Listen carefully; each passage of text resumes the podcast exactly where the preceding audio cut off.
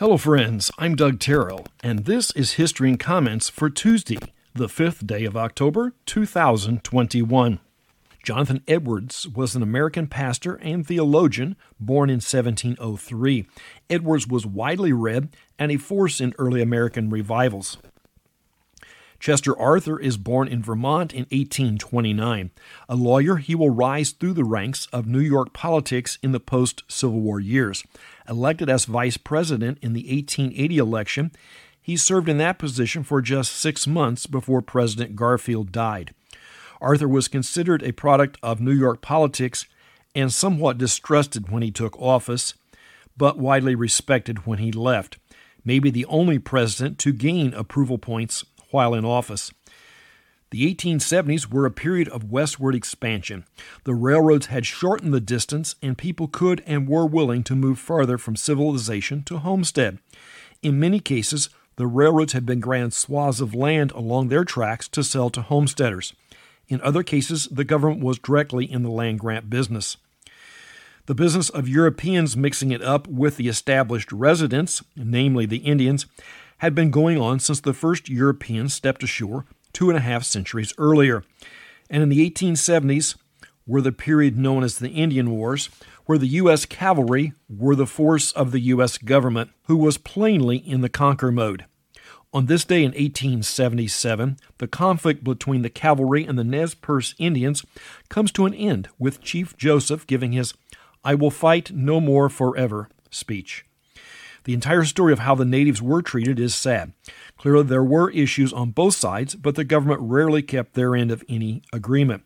And rarely, if ever, were the Indians given the option to become part of the U.S., nor were they accorded the same status of another foreign country.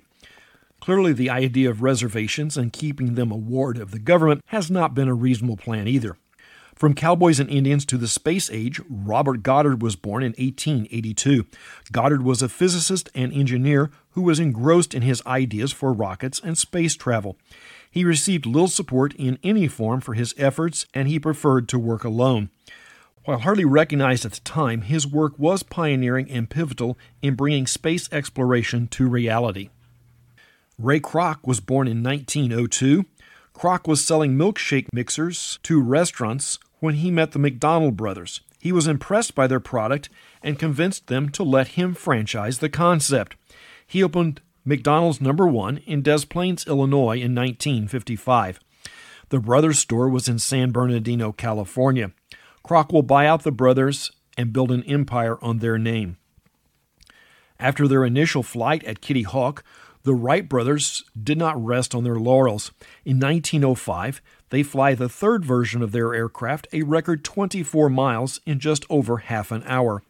Each version was an improvement on the previous, with more control and stability. Actor and game show host Allen Ludden is born in 1917. For 19 years, he was the host of the game show Password. Married twice, his second wife was actress Betty White. If you ever enjoyed the cartoon The Family Circus, you can thank Bill Keane, born in 1922. Keane created and drew the strip, which is continued by his son Jeff. A good day for cartoonist. Bob Thaves is born in 1924. Like many of that profession, he was drawing from an early age. He had a bachelor's and master's degree in philosophy and was pursuing a doctorate when business interests took off. He created the Frank and Ernest strip in 1972. 1938, the German government invalidates the passports of its Jewish citizens. One has to ask what was the rest of the world thinking as they watched? Guitarist Steve Miller is 78 today. Miller was born into a family of jazz musicians and was influenced by guitarist Les Paul, who was a frequent guest in the Miller home. Of course, Miller was also a vocalist. A six month workers' strike turns into a bloody riot outside the gates of Warner Brothers Studios in 1945. There is no evidence this was the muse for the closing scenes of Blazing Saddles three decades later. Irish punk rocker Bob Geldof may be better known for producing the Live Aid concerts. He is 70. While he was born in Ireland and calls it home, his grandparents immigrated from Belgium. He currently lives in London. Astrophysicist and author Neil deGrasse Tyson is 63.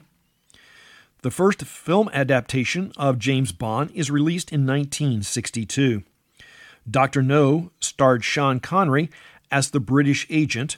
Based on a series of novels by Ian Fleming, Dr. No was not the first novel, but the film did not reference that. 1965 must have been a good year for French Canadian hockey players.